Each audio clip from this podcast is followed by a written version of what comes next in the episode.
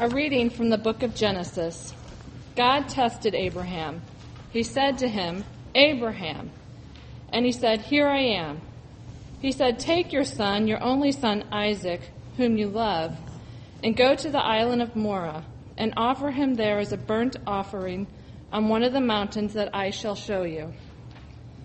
So Abraham rose early in the morning, saddled his donkey, and took two of his men with him and his son Isaac.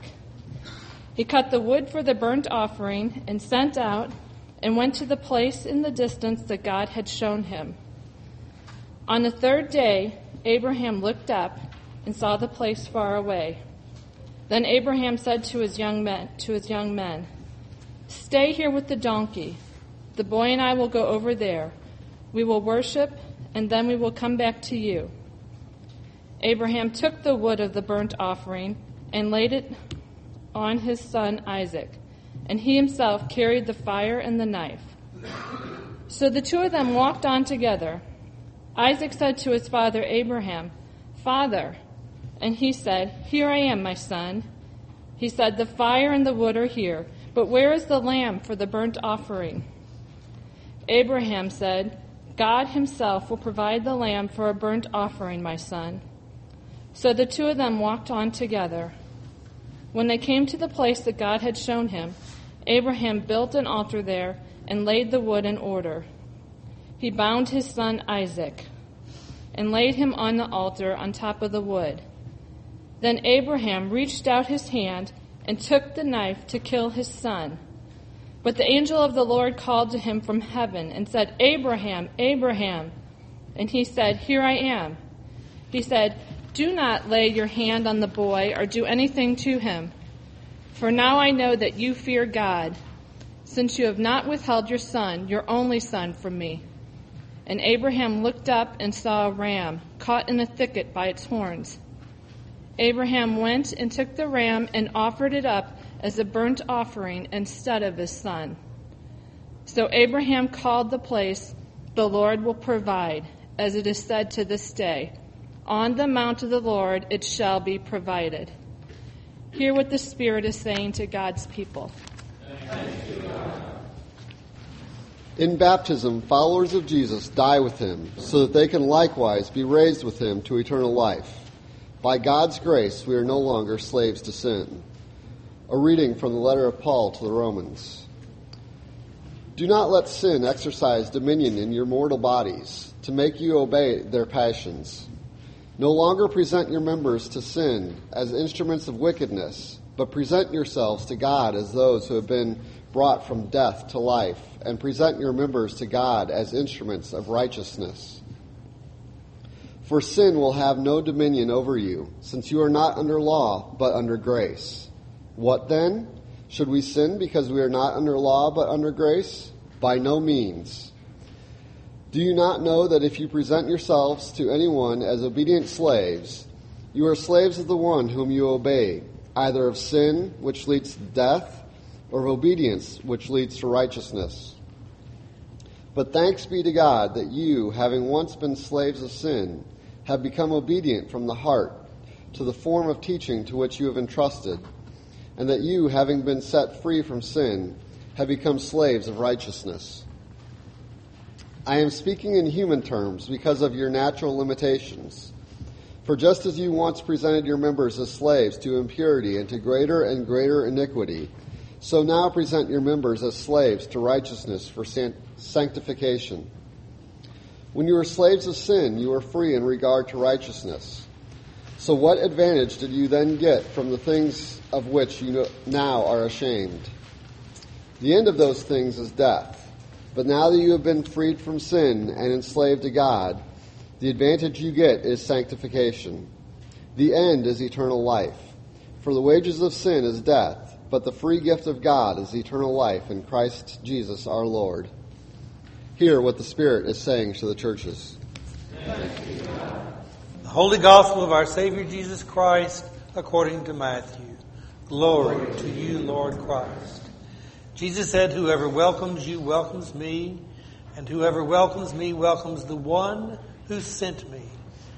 Whoever welcomes a prophet in the name of a prophet will receive a prophet's reward. And whoever welcomes a righteous person in the name of a righteous person will receive the reward of the righteous. And whoever gives even a cup of cold water to one of these little ones in the name of a disciple, truly I tell you, none of these will lose their reward. The gospel of the Lord. Praise to you, Lord Christ. Holy Spirit of God, by your merciful and loving presence with us, so make my word your word to us this day, so that all that we hear and receive is of you. And all to the glory of God, whom we've come to know and call Father, Son, and Holy Spirit. Amen. Please be seated. Our Old Testament lesson for today about God, and Abraham, and Isaac is one of the most unsettling stories in the Old Testament, and yet also, and at the same time, one of the most profound. God has previously promised to Abraham that he would make of him a great nation and bring forth him descendants as numerous as the stars in the heaven. Isaac is the first and the only son of Abraham and Sarah born in their old age, way past their prime and ability to have children. And Isaac is the beginning of that promise fulfilled. Apart from Isaac, that promise would be null and void. And in this story for today, God asked Abraham to go to some mountain that he would show him and offer Isaac as a sacrificial burnt offering.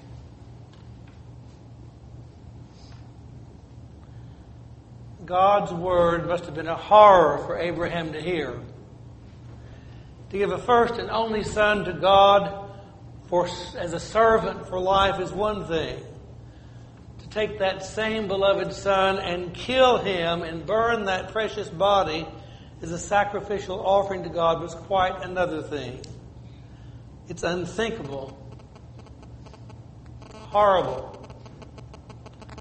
A tear your heart out and watch it die kind of thing to have to do.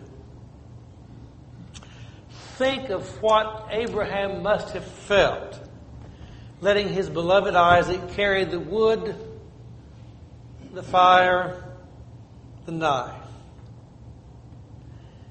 It's reminiscent, of another beloved son who would carry his own cross. Think of what Isaac must have thought when his father bound him up and placed him on that altar. That precious lamb, Isaac. Why, Father? Why me and no lamb or ram as usual? Have I done something so wrong that this is what I deserve from you? One whom I have loved without qualification and who has loved me? What more could I have done? What else could I have done? Am I the really, really the lamb that God is providing? Whatever young Isaac must have thought we're not told in the telling and writing down of this story that Isaac spoke any word at all. Another beloved son, led like a lamb to the slaughter, would not open his mouth. What must God have thought in the asking? And seeing Abraham and Isaac, who both in their own ways obeyed. Did God know beforehand that Abraham would obey and be faithful, as faithful to God as God had promised to be faithful to him? Did God foresee that the last minute he would stay the hand of Abraham, which was raised and poised in the air with knife, to strike his son? Did Abraham and Isaac know of a last minute reprieve? Abraham and Isaac proved themselves faithful to God. And in the last hesitating, knife in hand, raised instant, God proved himself faithful once again.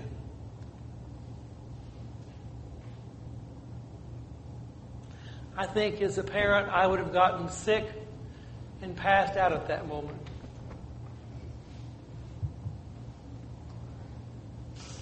But look at Abraham and Isaac. They didn't faint nor fail. What did they do?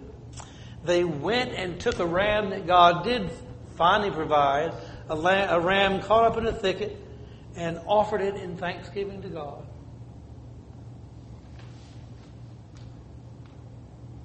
And Abraham called that place God will provide. How many times in our lives past, from beginning to now, how many times in your life past, from beginning to now, should you have called that place and circumstance God will provide or God has provided? because of what God has done for you in those times and places.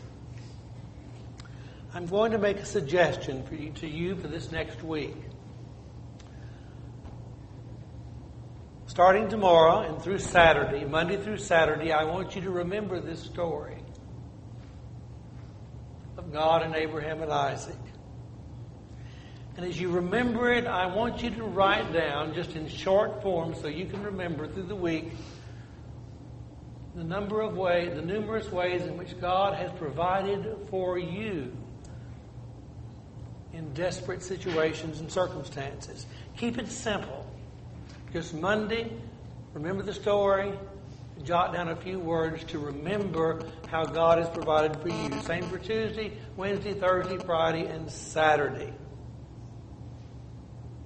And as you think on these things, how did you respond? What did you do in response to God? What did you say back to God? And write down those things in a few words keep it simple. What did God do for you in those circumstances? How did you respond? What did you say? What did you do? And after your Monday through Saturday discipline, I want you to come back into this holy place this next Sunday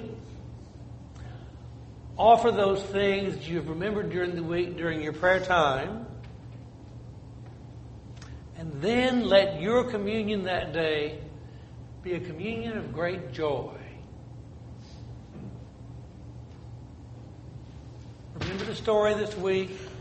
Think of on how think on how God has provided for you, how you have responded, and then come back next week offering those things in your prayers and let your communion be one of great joy. And if you just halfway do these things this week, or a quarter of the way do these things this week, once again you're going to find that God is acceptable to you and you are fully acceptable to God. Amen.